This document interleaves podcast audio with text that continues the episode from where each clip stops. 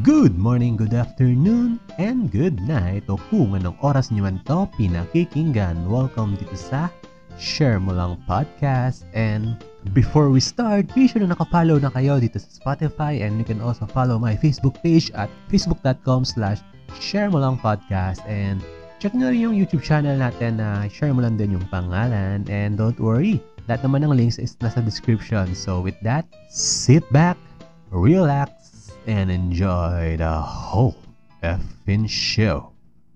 Boom.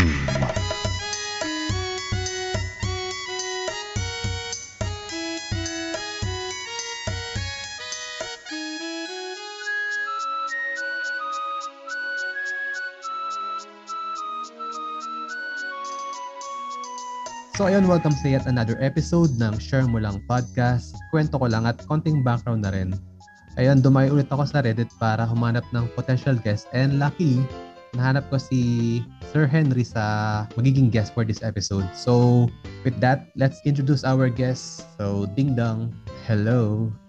Hi bro, uh, good afternoon no sa mga listeners mo, especially mm-hmm. on your podcast. So ayun no, pakilala ko lang yung sarili ko. So my name is Henry, so I'm a financial advisor no sa isang life insurance company. Yet ayun, uh, thank you for the ano, for the guesting na nakita ko rin sa Reddit no.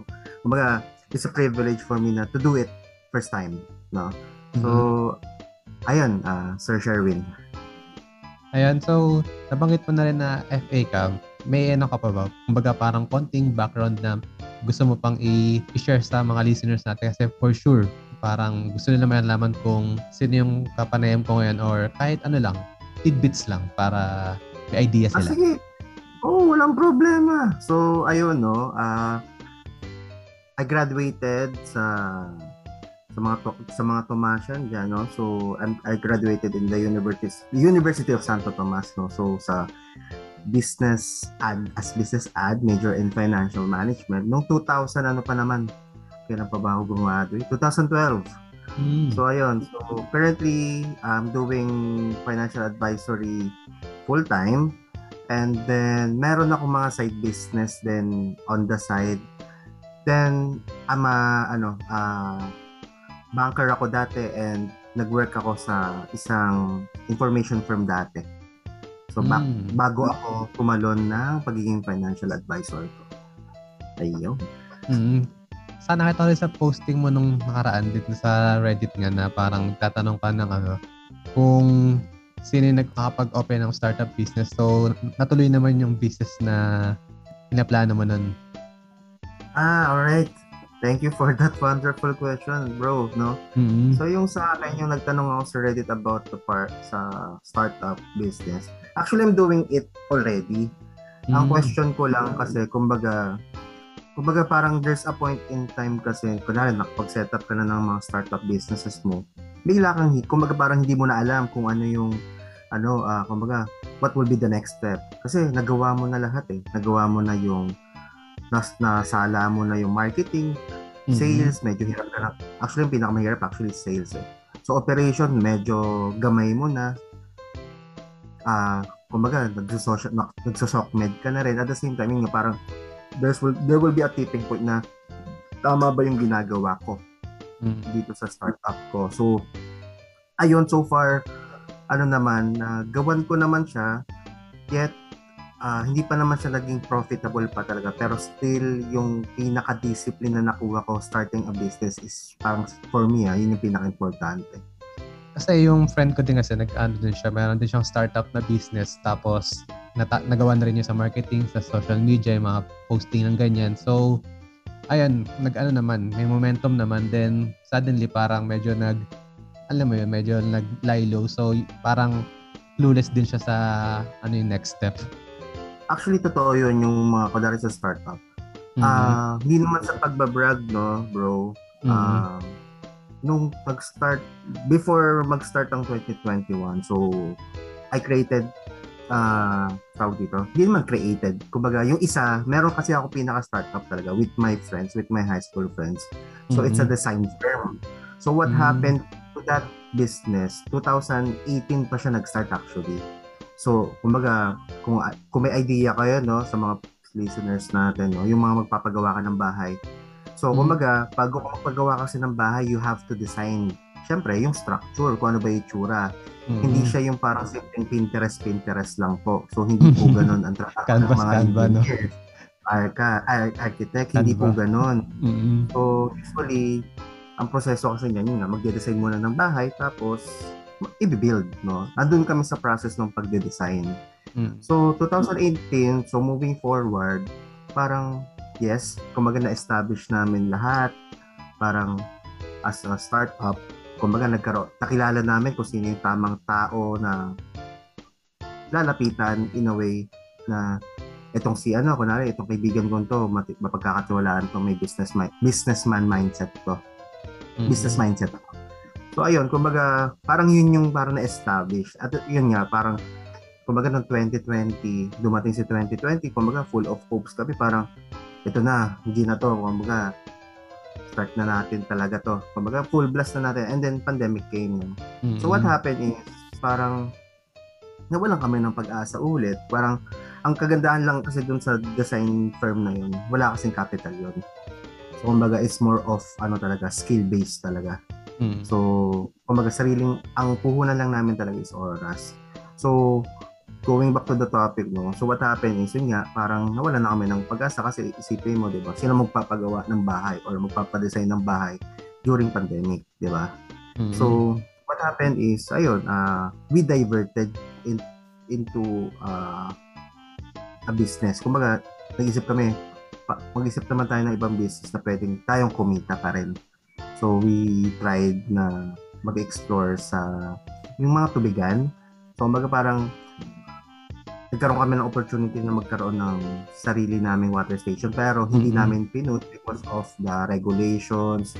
Siyempre, malaki rin yung capital, di ba? Kahit sabihin natin, ang tubig, mga 20, 20, 30 lang. So, malaki ang capital niya. It will take 100,000. Eh, di, eh, dito kasi sa kabila, it's a design firm lang. So, wala mm-hmm. talagang capital. Oo, kumbaga, it's more of a skill base. So, dito sa tubigan, parang, kumbaga, ano, pumunta pa kami ng Cavite, nagtanong-tanong talaga, nag-survey talaga. Kumbaga, dumaan kami sa proseso ngayon. Pero at the end of the day, mm. hindi na namin siya tinuloy kasi kumbaga, uh, eventually we found out na hindi pala, hindi namin, hindi kami pwedeng magtayo the, ng water station doon sa business na existing business ng friend ko which is yung labahan. Kasi mm. maliit lang yung space. So ayun, so buti na lang we found we found someone na parang interested dun sa Islamic business which is the design. So, interested siya. So, binu, kumbaga, dahil sa kanya, nabuhay ulit yung, kumbaga, parang, ano namin, kung ano yung nasimulan namin dun sa business na. Actually, madami pa akong kwento, bro. Ayun, kung sa startup lang, ano, mm. yung mga side business ko. Tapos, ayun, ang pinaka-importante kasi, bro, pag mag-startup ka talaga, yung tamang tao. So, mm. you, meron ka dapat tao na, hindi man meron kang friend na, na dapat parehas kayo ng mindset talaga. Whatever it takes. So, I found one. Actually, marami sila pero meron akong na, nakadikit talaga na isa. Mm-hmm. So, ayun, kumbaga 'di ba na pandemic, parang nag-explore ka din kasi pumapasok na yung anxiety, depression, yung frustrations nyo. Mm-hmm. So, you have to shift kailangan mo i-shift yung nasa utak mo kung hindi. Nakakabaliw talaga. Aminin man natin o hindi, di ba? So, mm-hmm. ayun, naging plantito tayo for some quite some ano, for some time ah ng ilang ilang or, ng mga ilang araw, ilang ilang buwan, di ba? Mm-hmm. So, ayun, parang from there, parang eh yung friend ko, nahilig rin siya sa halaman. Parang yun yung naging outlet niya. So, ang ginawa namin, so, since mahilig tayo sa halaman, bakit hindi tayo magbenta ng halaman? So, which is nangyari naman nakabenta mm-hmm. kami in a way. Mm-hmm. So it's a startup. Kumbaga parang from there nagkaroon ng trust then in-expand ng kumbaga nanganak ng nanganak. Tapos we also tried na mag-set yung meron kasi akong kumbaga ito yung from my ex eh. So mm-hmm. ano naman to? Uh, it's a shampoo if you know the shampoo bar. So I have also established a shampoo bar business pero hindi naman siya ganun pa nagmamaterialize pero nakakabenta naman paminsan-minsan. So, ano naman yun, uh, it's from my ex, tapos, kumbaga personal use talaga siya. Pero yun nga, parang nung kinompute ko siya, parang laki na pala ng nagastos namin. So, I decided na, bakit hindi natin to gawing business? Pero wala na kami nun. Kumbaga parang, nung nag-usap kami, try mm-hmm. natin siyang simulan. So, ayun, ah, uh, yun nga lang talaga, sa, ano, naghiwalay kami. Pero, good thing, merong kumbaga, kung maisip ko siya, matutukan ko siya, pwede ko siyang i-start yung startup mm-hmm. business. So, also, bro, no, sa mga viewers mo, sa mga viewers mm-hmm. natin dito, uh, ayun, uh, ano kasi ako, masyado akong risky na tao, no. Mm-hmm. I also tried food business, no. Kaso, yung mga first month, umokay siya. Kaso, yun nga, yun nga yung sinasabi ko kanina, no, dito papasok yung tamang tao So, I have a friend na, yun nga, kababata ko pa yon So, hindi kami nagkasundo. Kumbaga, mm-hmm. different mindset, different, kumaga nagkaroon ng different outcome. So, we tried our best na maging okay, maging flourish yung business, pero tinigil muna namin. Pero, good thing, hindi naman kami, kumaga, lugi in a way. Mm-hmm. Pero hindi naman ganun. Actually, nag-away kami. Pero, mm-hmm. so far naman ngayon, magkaibigan pa rin naman kami. Kumbaga, it's more, it's, it's, it's more of a personal matter kasi yung naging away. Parang, yun nga, babalik at babalik dun eh. Kumbaga, pag mag-start ka talaga ng business bro, based dun sa question mo kanina, you have to find up the person na talagang same personal, hindi naman same personal, same mindset. mindset. Kasi, mm-hmm. Oo, kasi kung hindi, kahit sabihin mo sobrang galing niyan magbenta, sobrang galing niyan mag-operation, sobrang galing niyan mag-marketing. Pero at the end of the day, kung hindi naman kayo nagkakasundo, so wala din. Kumbaga, yung dami kong so, guys lang, maganda rin yung team feeling ko. Ang dami mo rin na share sa amin na, ano, na insight. Saka, totoo yun na, ah, yung sinabi mo na kapag sa business, kailangan talaga yung ano, i-inline mo yung sarili mo sa mga taong ano, yung parang same mindset. Kasi kapag yung doon ko na inline sa mga parang medyo kumbaga parang half-baked lang yung ano nila, thought process nila. Medyo dinagaan yung business kasi ano nga, kumbaga sa simula lang sila ano tapos biglang nagkaroon na ng parang konting problem, ayawan na. Oo. So actually tama 'yun. It's kumbaga pag magkakaroon kasi ng business, parang ano eh, parang nagkaroon ka ng jowa, parang ganun. Nagkaroon ka mm-hmm. ng girlfriend or boyfriend na kailangan mo talagang bibihin sa simula. Pero ayun na, ano lang, uh, disclaimer ko lang, yung mga business ko, hindi pa, kumbaga yung mga side business ko, hindi, man, hindi pa naman talaga sila nagpo-flourish, pero moving naman. So, mm-hmm. pinaka-importante doon, ano ah, yung natutunan ko based on my experience, habang bata tayo talaga, we have to, you have to experiment on mm-hmm. some point. Kasi, mahirap na, di ba, I don't know kung sino nagsabi nun. Kumbaga, okay lang magkamali ka ng 20 anyos ka, 30 anyos ka, kaysa magkamali ka ng 40 to 50 ka na. So parang mm. ang hirap na ibalik yung oras na nawala. Maganda yun na ah, kasi personally ano ako eh, nasa late 20s. Papasok na rin sa isip ko yung mga mag-take ng risk ng ganyan pero naisip ko, pwede pa kaya? So nung narinig ko sabi mo na pwede pa pala siya in 30s, parang naisip ko, oh, pwede pa pala? Oo. Saka ano, ah, uh, ayun nga, no, kumbaga nandun ka pa lang naman sa parang palate 20s ka pa lang naman. Kumbaga parang ano lang eh. Pero ano ah, disclaimer ko lang ulit sa mga viewers natin. Hindi hindi rin naman to applicable din sa lahat, no. Mm-hmm. Kumbaga, syempre, ang mahirap diyan kung paano kung meron ka ng asawa at anak, ibang case na 'yon. Mm-hmm. Hindi na siya yung ako kasi single, kumbaga single pa rin naman ako. So, yes, may dependence, may umaasa sa akin na family members. Pero still, yung ano ko, uh, yung gusto kong mangyari, yes, para sa pamilya ko. Pero yung porsyento nun, malaki pa rin yung sa akin. Kumbaga, kumbaga sa 100%, yes, mga 70, 70 to 30. 60 to 70, oh, 60 to 70% sa kanila, 40 mm. forward sa akin. So, kasi pag nagkaroon ka na ng anak, 'di ba, ng asawa, ibang usapan na 'yan kasi 'di ba? Ideally, kapag nagkaroon ka ng asawa at anak, iwalay ka na sa poder ng mga magulang niyo. So, paano ba? Ibang gastos, ibang gastusan 'yon. Mm-hmm. Pero still on the age, kumaga pa, ah, parang ang point ko dito, at the age of 20, 20 to 30, kahit mag late 30s ka pa, you have to act pa din. Kasi especially now, bro, di ba? Yung nangyayari ngayon, tumataas ang bilihin. Mm-mm. Tapos, ang question dyan, sweldo. Mm-mm. So, yung sweldo, kumbaga, if tinanong, if itatanongin kita ngayon, di ba? Yung sweldo mo ba enough? pasok natin yun, no? Kasi maganda yung topic natin for this episode kasi personally ako may bad spending habits.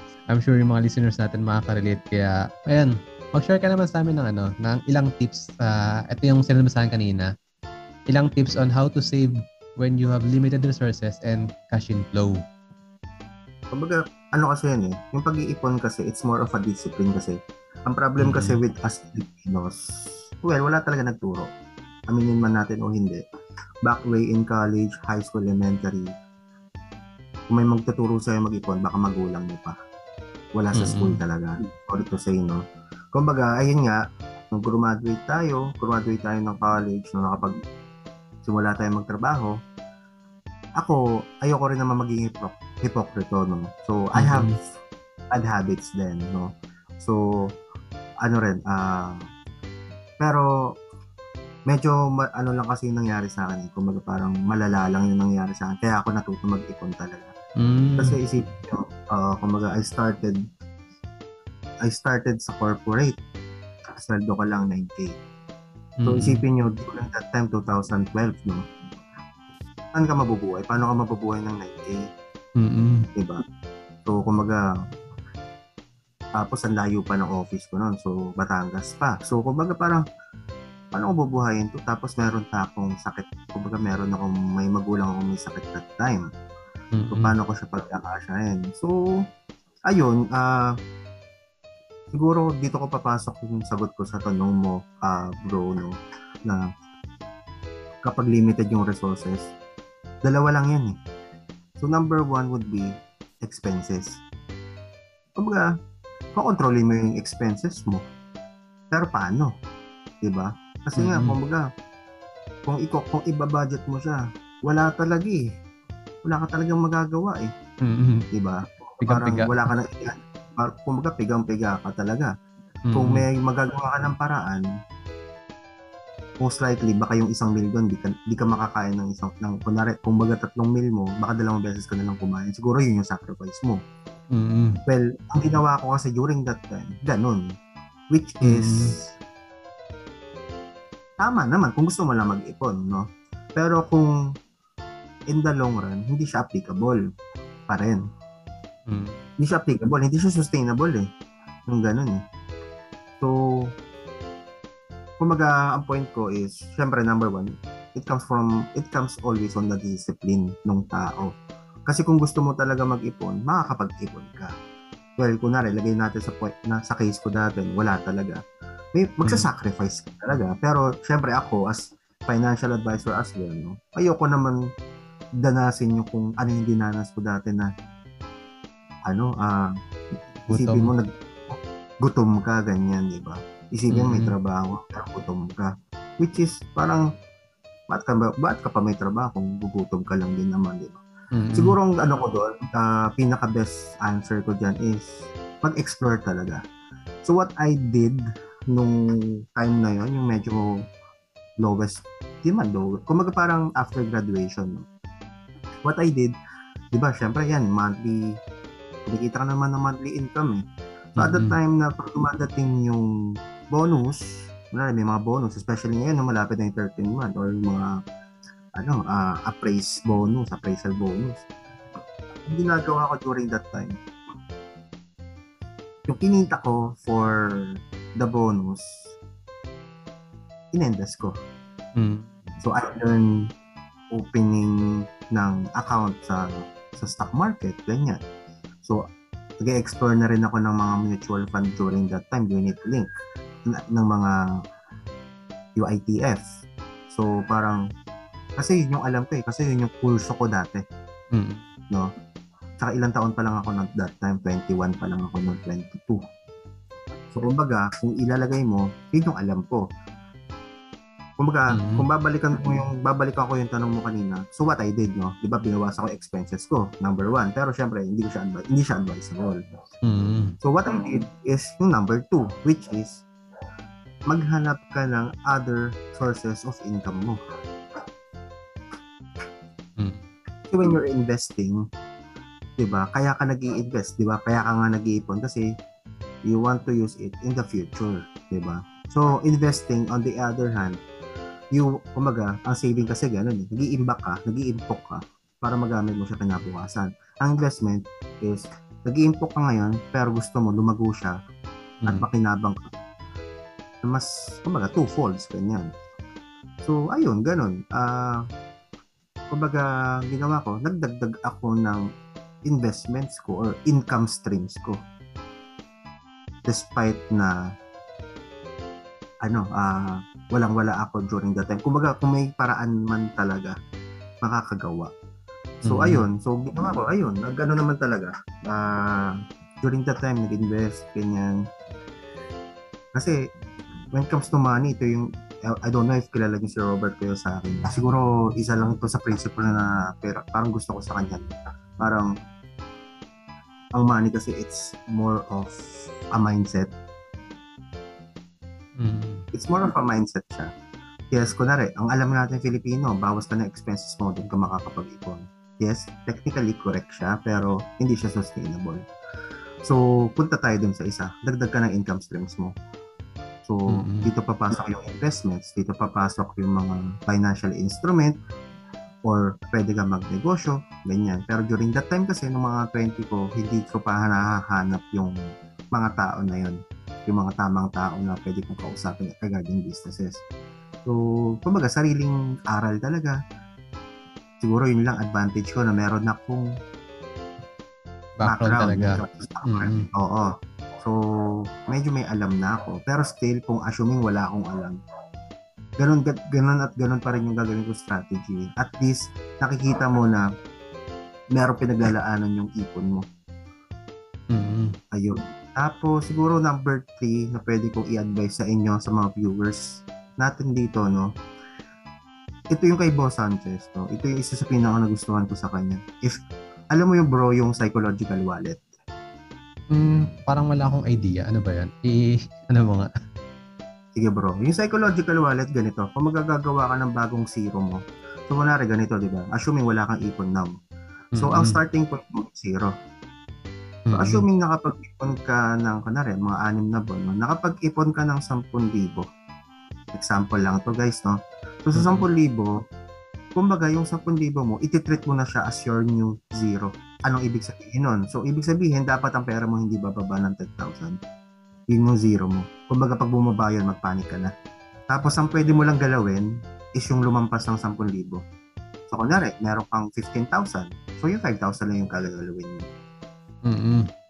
Ayun. So, actually, yun yung pinakamalaking factor bakit ba't lumaki yung ipon ko during that time because of the psychological wallet. Kunwari, may bonus ako or may, kumaga, kahit sumusweldo naman ako, may naiipon ako kahit 500, 500 lang. Mm-hmm. Kumbaga parang ayun, nakapag-ipon ako ng mga at mga 10,000. Tapos, kumbaga ayun, na-hit ko na yung bagong psychological wallet ko. Create ka ulit ng bagong figure. So sabihin mm-hmm. natin, yan, okay na ako sa 10,000. Next ko 20. So dapat, over over time, pag na-hit ko yung 20, yun yung bagong zero ko. So, dapat mm-hmm. hindi bumaba yung pera ko ng 20. So, ayun. And level up ng level up yun hanggang mag... Parang cycle lang, cycle lang. Oh, mag 100,000 ka na. Kumbaga, ang pwede mo lang galawin, below. Ah, uh, ang pwede mo lang galawin is... Yung butal nung magiging 100,000. Oo, oo, oo. Kasi kung hindi, papanig ka. Kasi, yun nga, sina, kumbaga, nagkaroon ka ng ano eh. Kumbaga, ni-mindset mo na yun yung bago mong zero eh. Mm-hmm. Ayun. Kasi ang usually kasi ang pansin ko ha, sa mga Pilipinos. Kasi itong, ginag- yung, itong sinasabi ko sa inyo, sa mga viewers natin dito, is based on experience lang. It's not by, well, yung psychological wallet is by the book kasi siya, kay Boss Sanchez. Mm-hmm. Actually, na-play siya. Pero, ayun, uh, malaki yung na-help niya sa akin. Kumaga, nagulat na lang ako na, uy, mayroon pala akong ganitong pera. Kasi what usually happens in typical, typical Filipino setup, hanggat may pera ang ATM, withdraw Okay? Kasi, hindi mo naman kasi may mindset. Kasi alam mo, ang starting point mo kasi is zero eh. Hmm. So, maintaining balance na sa pala magka-panic. Oh, parang at the maintaining, maintaining balance ka lang nagpa-panic, which is wrong. Mm-hmm. Ayun. Ayun, siguro yun yung isa ko pang, yun yung suggestion kong pangatlo, no? So, pang-apat siguro would be, uh, gumagamit ka ba ng mga application app for exp- spending? Mm. Hindi. Hindi. Kasi na- nabanggit ko na kanina na medyo meron akong bad spending habit na ano, talagang labas kung labas. Ayun. So, dito papasok yun, bro. No? Mm-hmm. Ako, hindi ko naman siya kumaga totally perfect. Dati, actually, perfect ko siya nung mga medyo younger years ko. Ngayon, meron pa rin, pero may mga moments na nakakalimutan ko talaga i-input. Kasi, mm-hmm. kahit kahit ano lang, kahit yung mga mamiso lang, in-input ko doon. Like, kunwari, mm. pagbili lang ng, kahit, NBA kunwari, bumili ako ng, oh, kunwari, bumili ka ng soft drinks. Kahit 10 mm-hmm. piso lang yan, kalagay kita dyan. Kasi para saan siya? Mm-hmm. Para at least ma-monitor mo na mayroong kang, kumbaga sa, kung kumbaga sa hayop, may linta kang, may linta na unti-unti sinasak yung pera mo. Mm-hmm. Ilagay natin, no, bad habits, no? Especially, ano, hindi, I'm not against it sa mga nag-yosi. No? So, for example, sa yosi pala, 8 pesos. Yes, technically hindi siya masakit. 8 mm-hmm. lang yan. Pero kung nakakalima ka, nakakasampu ka araw-araw, 40, ay 80 pesos yan. So isip, isipin mo yung 80 pesos times 7, so it's 420. Kita, kita mo kasi yan eh. Kita mo yan sa manager's app mo eh, sa money app mo eh. Mm-hmm. So mga So especially, lagay natin, so kunwari, pumahilig ka naman sa mga damit. So kunwari, mm-hmm. every month, every week, dumimili ka or nagsha-shopee ka na lang or Lazada, di ba? So, isipin mo yung nakikita, at least nakikita mo, na monitor mo na, uy, nakakadalawang libo na pala ako. Nakakadalawang mm-hmm. libo na pala ako. Tapos, reassess. Reassess mo yung sarili mo. So, ano bang goal mo? Mm-hmm. Di ba? Parang sabi mo, so, um, kailangan ko ba ito? Ganun. Mga tipong... Tapos siguro ayun, siguro last, siguro ito yung pinaka-importante sa lahat, no? Buti na alala ko. Mm-hmm. Yung mag-set ka ng goal. Actually, mm-hmm. ito yung dapat number one. So, for the viewers, no, dapat meron ka talagang goal, no? Bago mm-hmm. ka mag-start na mag-ipon, you have to assess yourself first kung nasaan ka ngayon. Isipin mo kung ano yung goal mo. Kunwari, ang goal mo is makabili ka ng something. Kunwari, laptop. Di ba? Sabihin natin mga worth mga 50,000. So, yun yung pinag-ipunan mo. Sabihin natin, laptop.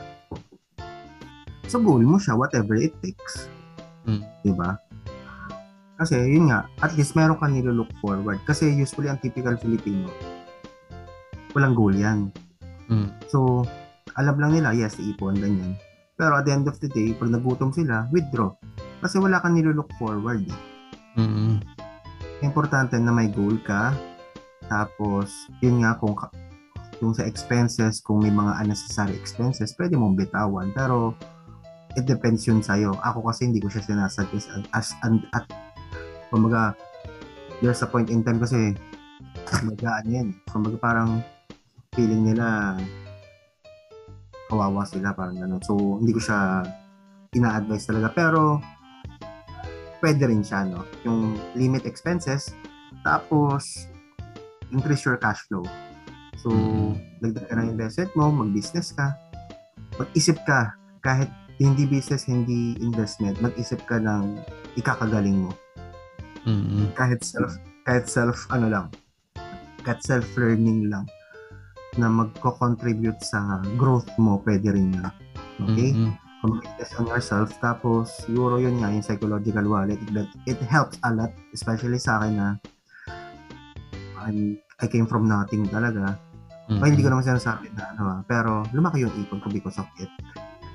And then, ayun, sa sa lahat parang pinaka favorite ko yung yung ano talaga psychological wallet kasi di siya ano di siya mahirap gawin unlike yung iba na pero ewan ko, parang feeling ko ang ang fit ng concept ng psychological wallet. Feeling ko, after na itong pag-uusap natin, simulan ko to siya. Ayun, at least may natutunan sa Doon ba sa pag-set ng goal, ano, advisable ba maglagay ng kumbaga parang time frame? Kunyari, by next 3 months, kailangan mabili ko na tong item na gusto kong bilhin or yung figures na ganito gusto kong ma- ma-reach? Actually, ganda ng question mo ano, uh, dapat dapat may time may timeline ka talaga. Mm-hmm. Kasi kung wala kang timeline, what usually happens, kunwari, especially for savings, no? Mm. So, karoon ng laptop, pero wala kang timeline. So, kumbaga, hindi ka nag, kumbaga, yung disiplina mo, hindi ganun ka-solid, no? Kumbaga, o kumbaga, hindi ka committed, kumbaga, okay lang mag-save ako kahit sandaan lang, limandaan lang. Which is, kaya mo naman pala mag-ipon ng mga 2,000 to 5,000 kung magko-commit ka talaga. So, importante talaga na may time frame din, especially sa mga goals mo. So, set up your goals ng short term, long term, especially yung mga gustong bumili. Siyempre, lahat naman tayo dito, ba? Gusto bumili ng mga bahay, kotse. Diba? Mm-hmm. Kaya, gusto ko magkaroon ng pang down payment ng sasakyan, which is 100,000. So, mm-hmm. kagano ko siya katagal iipunin. So, siyempre, set, kumbaga kung alam nyo yung idea ng SMART goals, no? Specific, realistic, attainable, measurable, and time-bound. So, kailangan at least makuha nyo yung ganong approach, yung malaman nyo na kaya ba talaga ma-achieve yung ganong goal. Mm. So, set ko rin kung yun nga, short term, long term, bakit ka ba na, bakit ka ba nag-iipon? Para kanino ka ba nag kumbaga sa commercial nga ng Nescafe, no? Para kanino ka bumabangin. Mm-hmm. So ayun. Pero ayos lang din naman yung kunyari sa mga ganyan. Mag i-ano din nila yung ano nila, kumbaga expectation saka yung reality ng situation like kunyari, yung tao ganto. Alam niya ito lang yung kumbaga yung let's say yung pay scale niya. Tapos hmm. ayos lang ba mag-set lang siya ng kumbaga ano ng kumbaga limit or Actually tama, yung sinasabi mo yung limit. Mm-hmm. Dito papasok yung smart goal, no? Kasi sa smart mm-hmm. goal kasi, tingnan mo kung realistic ba. Mm-hmm. You can search, ano guys, no? You can search naman yung smart goals kasi ibang topic na yun. If you have a smart if you have a smart goal, kasi kumbaga, sabihin natin your mababa talaga ang pay payroll natin as of now, no? Mm-hmm. So, tignan mo kung ano yung suitable sa iyo sa ngayon. Kasi, kumbaga parang ganito lang siya. Eh. Gusto mong bumili ng bahay, pero ang sweldo mo, sabihin natin na I don't want to uh, ano yung ibang tao, no? Sabihin natin mm-hmm. 5,000 kumikita ka lang ng 5K. So, ano mo rin, kumbaga, maging realistic ka. Gusto mo ng 2 million na bahay, pero ang sweldo natin is ganito lang. Mm-hmm. Diba? So, you have to find a way. Kumbaga, simula ka muna sa maliit. Ang importante, masimulan lang. Yung disiplina ma-engrave sa inyo. Mm-hmm. Kasi parang ganito siya eh, bro eh. Lagyan natin sa psychological wallet, no? Mm-hmm. For example, tatanungin kita, bigyan kita ng 100,000 ngayon, anong gagawin mo? Usually, ang anong mga sagot niyan ng mga ano, kunyari mga Pilipino, bibili ng mga gadgets ganyan, parang huli nila isipin na pwede pa lang i-invest in mga ganun, di ba? Oh, exactly. Tapos, siguro more or less, usually ako naman kakilala ko, gusto ko mag-business ganyan. Pero ang mm-hmm. question dyan, anong business? Hindi mm-hmm. nila ma-elaborate ano yung gusto nilang gawin. Oo. So, kumbaga, parang ganito lang siya bro eh. Kung Naisip ang na sagot lang. Mo, oh, kumbaga, ang naiipon mo ngayon, no, eh, sabihin natin, sabihin natin, no, so, mm-hmm. sa an average Filipino, kunwari, nakapag-ipon ka ng 10,000. Alam mm-hmm. mo paano mo gas, alam mo sa sarili mo kung paano mo gagastusin yung 10,000 eh. Pero mm-hmm. pag bibigyan ka ng 100,000, hindi mo na alam yan kung paano mo yan gagastusin. Kasi, wala ka ng mindset na yon. Mm-hmm. Wala ka ng mindset na paano maghawak ng ganong kalaking pera. So, kumbaga, ang pag, when it comes to money, sadly to say, it starts within talaga. It's more of a personal talaga. Tapos, hanggat maaari yan, uh, we, we have to learn new skills para rin naman sa atin at para ma-apply din natin in the future. For example, di ba? Yun nga, public speaking. So, alam natin, nakakatakot siya gawin. Pero, pag gagawin mo siya, mas lalakas yung confidence mo. Pwede mo hmm. siyang gawin sa negosyo mo, pwede in the future business mo, or pwede mong gawin siya in, sa promotion mo, di ba? Kasi magaling, gumagaling ka over time.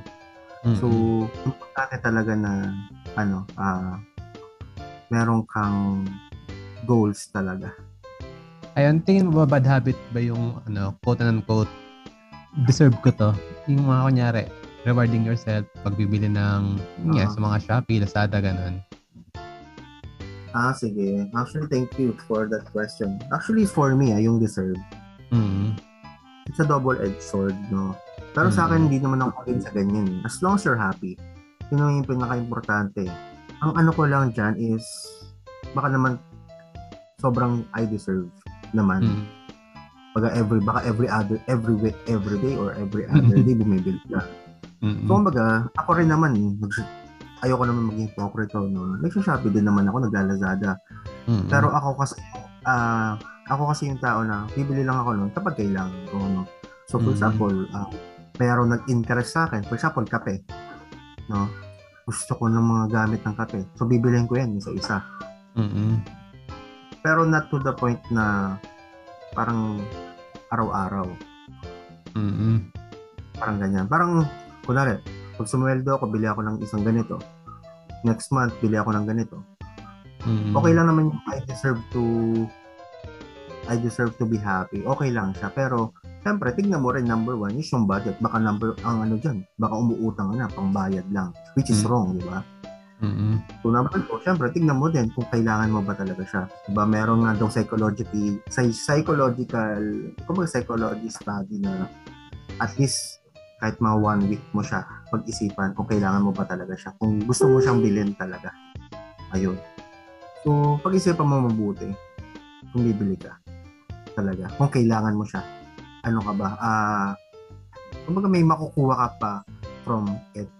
Ayun. Siguro share ko lang yung sa akin. Ako kasi pag bumibili ako ng Shopee, Lazada, pag yung ano, kung mag-relate ko na, relating doon sa startup businesses ko, or relating, relating sa hobby ko, yun lang pero other than that, like mga damit, hindi na yung mga... Mm-hmm.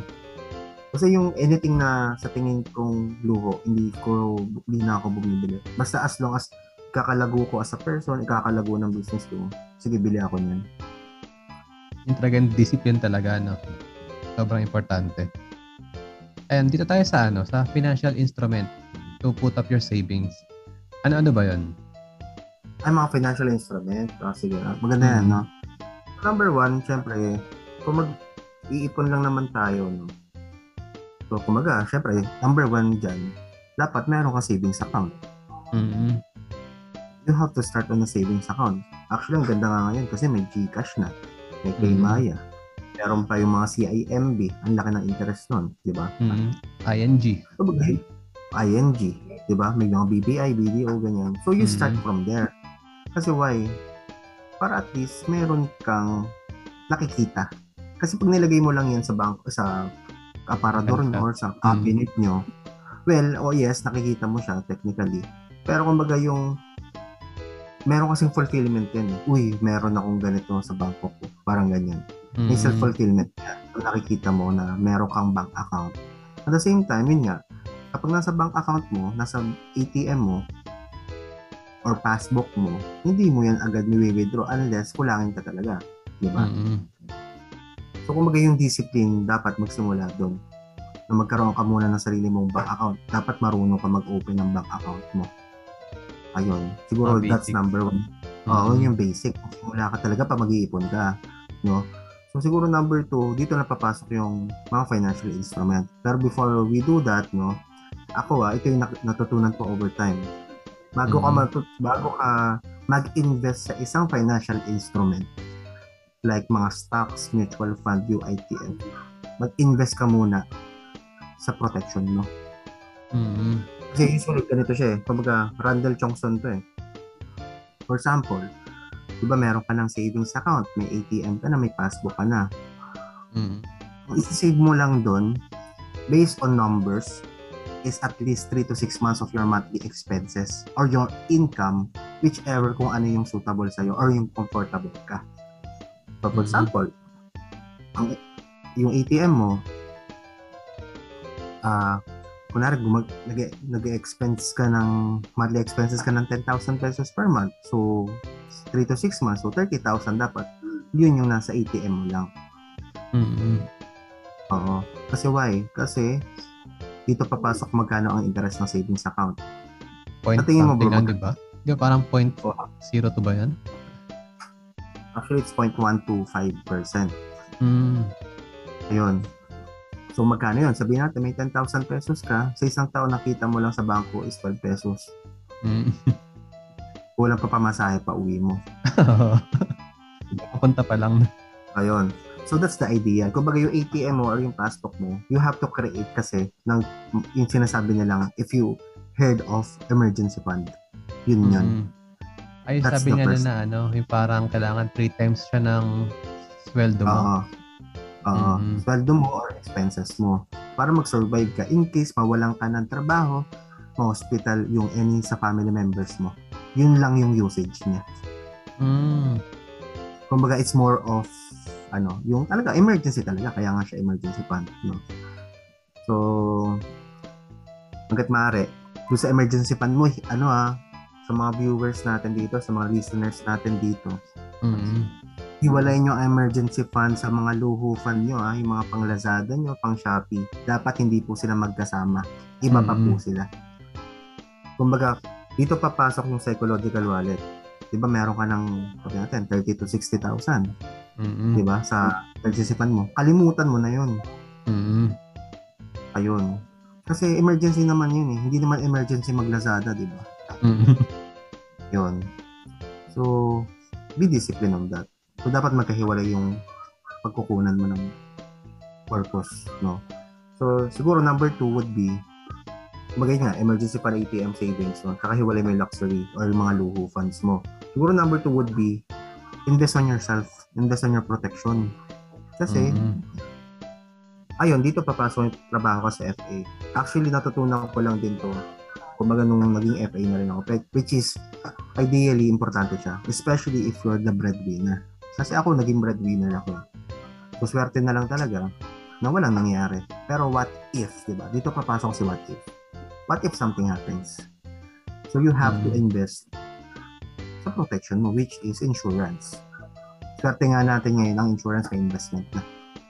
Mm. Ayun, so you have to take consider bago ka tumalon ng ibang investment vehicle or financial instrument at business. Kasi why? You have to protect yourself kasi especially now during pandemic. Diba? Mm-hmm Parang may ask napaka-uncertain ng mga pwede mangyari. If I may ask bro, may, may, may namatayan ka na bang kaibigan na ka-age mo? Hmm. Wait lang, parang fortunately wala pa naman. Ayun, sa akin kasi meron na. Mm-hmm. Isipin mo, bata pa sa akin, mga 28, 27 lang yun. Mm-hmm. Sumasayaw. Diba? Mm-hmm. Kumbaga parang magugulat ka na lang, wala na. So, hindi natin masasabi yung uncertainty ng buhay. Yes, it's mm-hmm. a COVID. It's a COVID case. Pero still, andiyan pa naman yung ibang sakit. Hindi pa naman natatapos yung ibang sakit eh. Yeah, yes, kumbaga parang tumaas na yung percentage kasi may COVID. Mm-hmm. Pero you have to take care of yourself. Kasi, di ba, isipin mo, pinag-aral ka ng magulang mo, sila bumibili ng damit para sa'yo, sila mm-hmm. nag sila nagpapakain sa'yo, pagdating ba naman pag nagkasakit ka sila pa rin. Mm-hmm. So, kumbaga ano naman, kumbaga mag be responsible on ourselves din. Tapos next siguro, next advice ko, actually sinusundan ko lang yung kay Randall Johnson dito. Dito mm-hmm. yung, if you know Randall Johnson, no, yung, yung ladder niya. Next would be the financial instruments. Dito ka mag invest sa mga stocks, mutual fund, yung ITF, ano pa ba? Yan, sila crypto, yung nauuso ngayon na game, si Axie, yan, dyan mo papasok. Mm-hmm. So, well, kunwari, isa-isahin natin sila, no? Kung stock market ang gusto mong invest, it will be a direct investment. So, ibig sabihin ng direct investment, ikaw ang magko-control or ikaw ang mag-aaral ng stock market. So, kailangan mo, dito papasok yung sabi ko kanina na self-study, self-improvement. Mm-hmm. Kasi kung mag invest ka sa stock as wala kang alam, sorry to say, huwag ka na mag-invest. Mm-hmm. Ayun. You ha- kailangan mo talagang laanan ng oras siya. Kailangan parang At kumbaga least, full equipped ka. Oo. Kumbaga, bakit ganito, bakit ganyan. So, kailangan mo malaman yung ins and outs. Kasi, kumbaga sa business, parang isipin mo siya ganito, as, para ka nag-business. Mm-hmm. Ganon ang stock market So alam mo dapat yung diskarte mo, alam mo kung bakit ka natatalo, alam mo bakit paano kumita, ganyan. So next would be the mutual fund and UITF. Same with stock market pero pinagkaiba, it's an indirect investment. Mm-hmm. So ibig sabihin, may nag-handle ng pera mo. So ang kailangan mo lang doon is syempre pag-aralan mo kung ano yung historical performance ng company nung mutual fund na papasukin mo. Para siya yung sa, ano, sa Gcash. Yung... Oo, uh, pwede rin. Oh, para sa Gcash. Oo, uh, para Atram. At, Atram ba tawag doon? Oh, oh. Ayun. Ang Atram is, I think, a mutual fund. So, mm-hmm. ang mutual fund na UITF naman kasi same naman sila ng principle eh. So, kumaga, it's a, naglalaro sila sa unit price. Ang pinagkaiba lang nila is yung regulating body. So, ang regulating body ng mutual fund ay si SEC lang. And then si UITF naman ay si Bangko Sentral ng Pilipinas yung nag-handle or nagre-regulate. Pero same concept lang din naman siya. Ayun. Tapos, lastly, yon yung mga other investment. Wala businesses, no? Yun, papasok din dito yung self-improvement. Kailangan pag-aralin yung paano mag-start ng business Mm. Paano kumuha ng capital, 'di ba? Paano mag-operate. Dito mo siya kailangan alamin. If you're trying to have a business, mm-hmm. yan. Actually nga, meron pang... Mm, sige. Sa capital yun ba yung mga yung pag-loan sa mga bangko? Hmm, yung sa capital kasi bro, ako kasi hindi pa ako dumadaan doon sa stage na yun, yung like yung mangungutang ka na sa bangko, no? Pero mm-hmm. for beginners, such as us, especially sa mga listeners mo, ako sa what I suggest, kung magbe-business ka, mag-start ako ah. Mm-hmm. Kumbaga, there are two sides of the coin lagi. Ako ah, for the, for the sake of the discipline lang, mag-start ka sa business na sa tingin mo gusto mong gawin. Mm-hmm. Dari, mahilig ka maghalama. Yung mag-enjoy ka muna. Mm-hmm. Para at least in case malugi ka, okay lang. Kasi nag-enjoy ka. Eh. Na-enjoy mo yung process. Mm-hmm. Yun yung sa akin. Yun yung sa side ko. Yung sa friend ko kasi, sabi niya, if you want to start a business, actually, may, may point parehas. If you want to start a business, dapat MRI, dapat kapag magbi-business ka, dapat siguraduhin mo MRI ka dyan. So, monthly recurring income. Mm. So, kung sa sweldo, di ba? You expect na kumikita ka per month. So, ganun din dapat. So, at least you have you look for a business na sa tingin mo kikita ka monthly. Mm-hmm. Yun yung sa friend ko, no? Yung sa akin naman, kumbaga, pwede mo silang pagsamahin. Yung sa akin naman, for the sake of the discipline, matutunan mo lang yung ins and outs, yung, out, yung operate, operations, marketing, uh, pagbebenta, para at least yun nga, maano mo na, ma-absorb mo siya na, ah, ganito pala, ganito pala mag-business. Ganyan. Kumbaga yun, two sides of the coin yun. So, pwede mo, siyang, pwede mo silang pagsamahin. Sa akin kasi ang in-apply ko, kung ano yung interest ko muna. Mm-hmm. Ayun. Tapos when it comes to capital, no, for beginners, ako what I suggest, ako ah, ano lang to ah, personal opinion ko lang to, start kayo siguro ako pinakasagad ko, 15k to 20k lang. Mm-hmm. Sa mga startup, ganun. Pero, pag startup, so pwede mo naman siyang manggaling pa sa out of pocket mo eh. Mm-hmm. Kasi alam ko karamihan dito, uh, most likely mga viewers natin, baka mga nakabasa na ng mga business books or mga YouTube videos, no? Mm-hmm. Ang first business talaga magfe-fail. Sure yan. Mm-hmm. Kasi wala kang idea. Hindi mo hindi mo mm-hmm. pa naman alam yung operations, eh. hindi mo pa naman alam yung yung paano magpatakbo ng negosyo. Hindi mo pa nga alam yung mindset paano mag-business eh. Kumbaga kasi ano so, lang yun, sa out of curiosity lang nila kaya sila nag-business. Tipo. Oo. Oo. So malaki yung chance ha. Hindi naman totally na lahat nagsasara, no? Malaki mm. yung chance na magsasara yan. Pero kung kumbaga dito papasok yung learn from experience. Mm-hmm. So, ako yun yung parang inano ko sa sarili ko magsimula ka muna doon sa gusto mo. Well, mahilig ka sa aso, mahilig ka sa halaman or mahilig ka sa pagkain, ayun, doon ka mag-start. Para at least pag mag-invest ka or mag-ano ka, uh, papasok ka dun sa ganong klaseng negosyo, kahit, kahit malugi ka, okay lang. Kasi, mm-hmm. gusto mo siya eh, gusto mo yung ginagawa mo, may natutunan kang skill set, natutunan kang maggumawa ng operation, natutunan mo sino yung tamang kausapin na tao, kasi magkakaroon ka ng tao din dyan, di ba?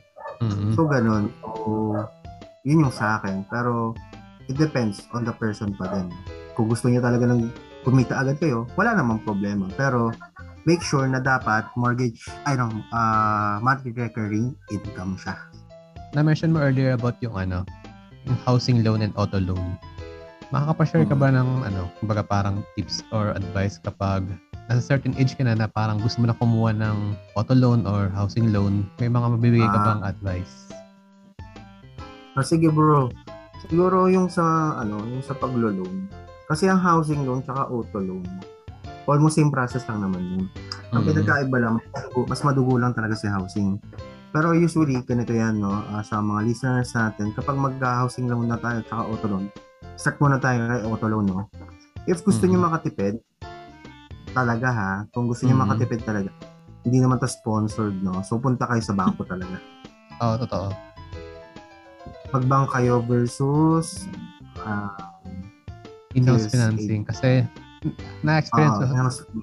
Kasi na-experience ko dati dahil ano, yung first job ko is ano ako, is sales consultant mm-hmm. sa dealership ganyan. So, mm-hmm. ang laki ng difference ng ano, ng kung sa in-house financing ka magpapa-quote compare sa bank financing kasi ang laki ng hmm. difference. Ah, uh, actually ano, uh, when it comes to ano ah, kumbaga there's there are two sides of the coin din diyan, no. If you mm-hmm. want kung gusto mo lang makatipid, what I suggest, bangko talaga. Pero kung gusto mo talaga biglaan, kunwari, kailangan mo talaga magkaroon ng sasakyan ha? as in kailangan, it's a need, hindi siya a want ha. Mm-hmm. Kung need siya, it's okay to go sa sa makasa, okay lang yun. Kasi kailangan mo siya eh. Need mo mm-hmm. siya eh. Kasi ang, pinag, ang difference kasi may pros and cons yan. So, ang pros ng pag sa kasa ka bibili is mababa ang down payment mo. Mm. 50k, 20, 50 to 80k, may sasakyan ka na. Not like pag ibabang ko mo, at least 20% of the selling price yan. Kailangan yun yung equity mo or yun yung ambag mo para makakuha mo yung unit. Mm-hmm. Ayun. So, you have to consider kung ano ba talaga yung bakit ka ba kukuha ng sasakyan. Is it a need or is it a want? Mm-hmm. So, ayun. Ganun siya. So, siguro when comes to personally, no? Siguro yun, mm-hmm. mga requirements lang naman yan. Importante pag mag-apply ka ng housing loan and auto loan dapat meron ka talagang ITR. So, legal dapat ang business mo or legal yung trabaho mo. At mm-hmm. least 3 years. Tapos, yung mga may mga cancel credit card dyan, may mga bad record, uh, ayun, sorry to say, kailangan talaga natin munang i-bayaran yung mga outstanding balance natin. Kasi ang rational dyan, bakit ka uutang kung may utang ka pa? Mm-mm. So, kung may record po sila niyan. So, meron po silang central central para central na ano information na nakikita yung mga loans na parang data sheet dito uh, makikita po yan sa ano tapos ayun uh, so far yun yung sa auto loan sa housing loan kasi medyo madugo eh hmm. sige ano yung question mo ba bro wala naman na, na, kinuha ko lang din kasi yung sa parang binigay mo na keynotes na nakalagay kasi doon yung housing loan auto loan so yun lang ah, naman sige, yan. sige yung sa housing loan, yung sinabi ko kanina, yun nga, 3 years din, 3 years na ITR. Pero ang difference kasi niya with house with auto loan is ang usually, ang typical Filipino, ang tinitingnan is pag-ibig and bangko. Mm-hmm. Uh, ngayon kasi medyo competitive ang rates ni pag-ibig. Pero alam ko kaya rin, kaya din naman ni bangko yon. Siguro ang pros ng pag-ibig is ano, kaya niya kasing i-extend hanggang 30 years yung payment of the loan, housing mm-hmm. loan. Kay based dun sa housing loan kasi ng bangko, ang sagad nila I think is 20 years lang. Mm-hmm. So you have to consider din yung pros ni pag-ibig. Pero so far kasi nung na-observe ko siya, parang okay, parehas, okay parehas. Mm-hmm. Tapos ang pinakamahirap lang kay ano pag mag-housing loan kayo is yung bibili niyo property pa din, no? So, madami pong gagawin proseso po doon, no? Kailangan po yung i-appraise, yung magiging ang akala ng mga typical Filipino pag nag-housing loan ka, ang, ang loan mo is yung Pabayaran gusto mo lang. Mm-hmm. Hindi po ganoon. Mm-hmm. Ang ang loan mo, ang loan amount po sa housing loan ay nakadepende po sa appraisal value or mm-hmm. selling price kung accredited po ang isang developer. Laging ganun po. So, hindi yung si kunwari, sabi natin, 2 million yung property. Mm. Ang gusto mong i-loan is 2 million din, hindi po pwede yun. So, it will always depends on the appraisal value or the selling price. Usually, 80% lang po yun. Yun lang yung pwede mong i-utangin. And hindi mo siya makakuha talaga ng ano, ano, ng full price. Oo. Uh, actually, pag uutang ka sa bank, wala talaga ang full price. Mm-hmm. And so, baka nakakastorbo na ako sa oras mo. Kaya, last question. Ito. Parang, kumbaga, closing lang. Ano nang mabibigay mo mong final advice or final thoughts para sa mga nakikinig? Kasi, for sure, ang dami na lang napulot sa ngayong episode. Ayun. Siguro sa akin, at pinaka-takeaway lang, mm-hmm. ano lang talaga, magsimula talaga sa atin, no? Na, kumbaga, a lot of us, especially millennials, medyo nalilito na kung paano magsimula. Kunwari, mm-hmm. you're starting pa lang, di ba? Paano ako magsisimula, ano? Kumbaga, assess mo muna yung sarili mo. Reflect. Reflect ka muna. Nasaan ba ako ngayon? Ano ba yung mga mali ko? Ano ba yung kailangan ko ayusin? So, start from there. And then, after nun, mag-goal setting ka.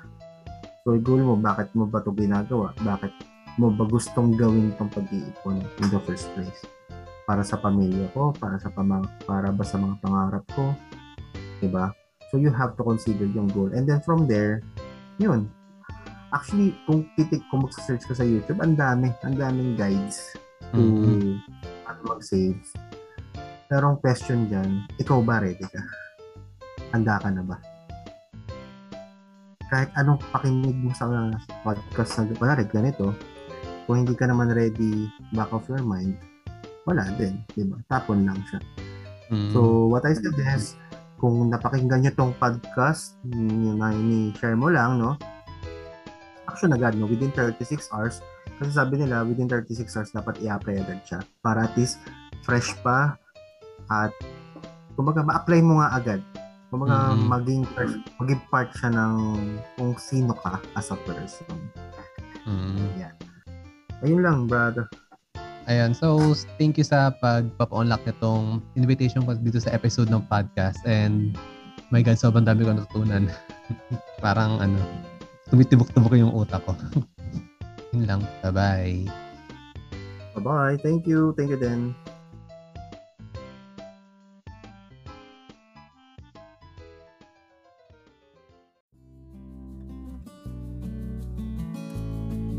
Have you ever wanted to save money but didn't know how? At ING Philippines, you can get the cash you need to reach your savings goal faster. ING offers a higher interest rate than most banks so that your hard-earned money is working for you. You don't have to worry about anything with our easy all-in application process and safe banking anytime, anywhere. It's never too late or too early to start saving for what matters most. Whether it be a vacation, home improvement project, or emergency fund. What are you waiting for? Sign up today using the link below.